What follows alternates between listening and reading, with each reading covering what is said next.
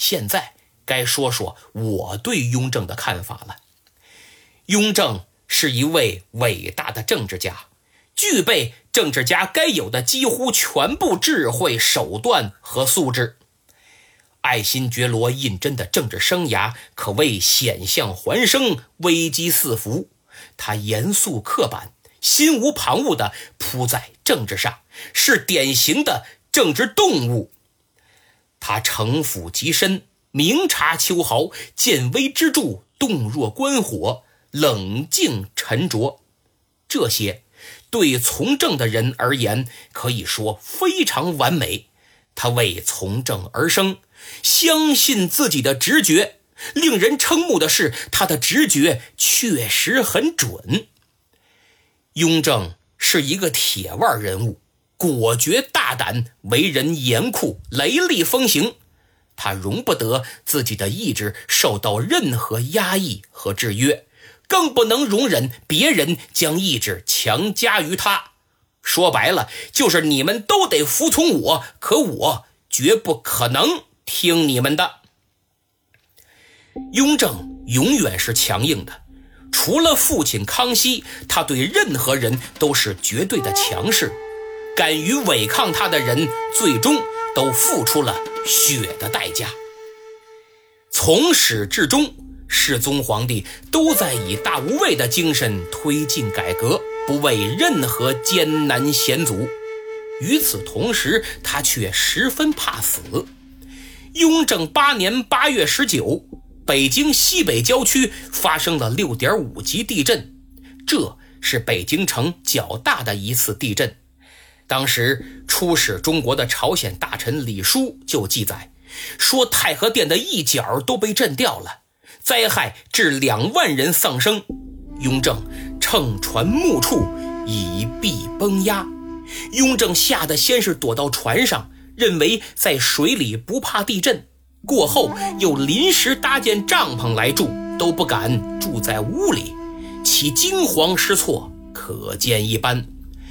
朝鲜英祖大王得知以后，讥笑地说：“以万圣之主做此举措，可谓害义矣。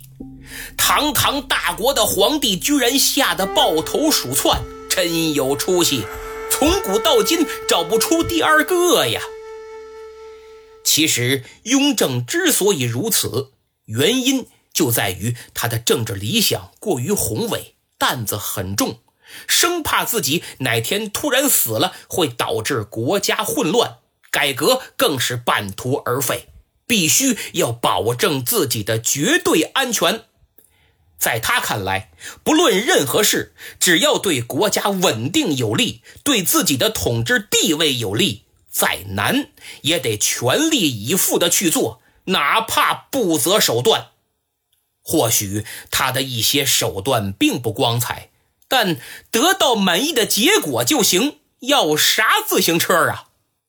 为了国家稳定，他不惜杀死儿子弘时。为了权力稳固，他宁可弄死兄弟允嗣、允堂和允旨，还有自己的恩人年羹尧。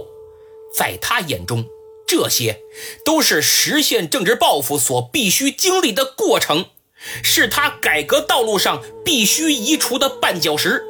只有这样，才能使大清国的江山社稷更好，才能无愧于列祖列宗的在天之灵。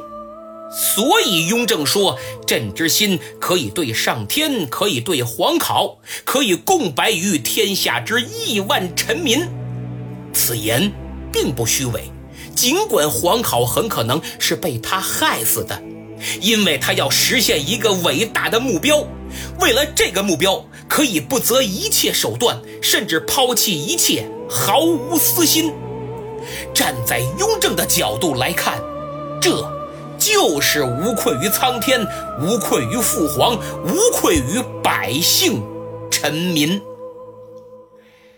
在古代中国，成大事者要有学者的功底、无赖的精神、伟人的胸怀、谋士的心机。商人的思维，演员的演技，间谍的谨慎，圣人的谦虚，医生的严谨，以及清教徒一样的道德和运动员一般的身体。雍正除了没有圣人的谦虚，其他一应俱全，他自然能排除障碍，赢得胜利。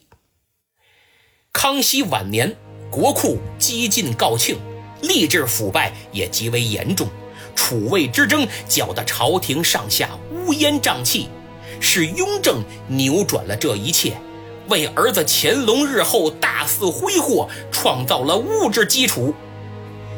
雍正追求的是皇权达到极致，对人民的控制达到极致，国家稳定达到极致，人民之间的原子化达到极致，中国的专制更要达到极致。然而，正因如此，使中国近代之转型难上加难。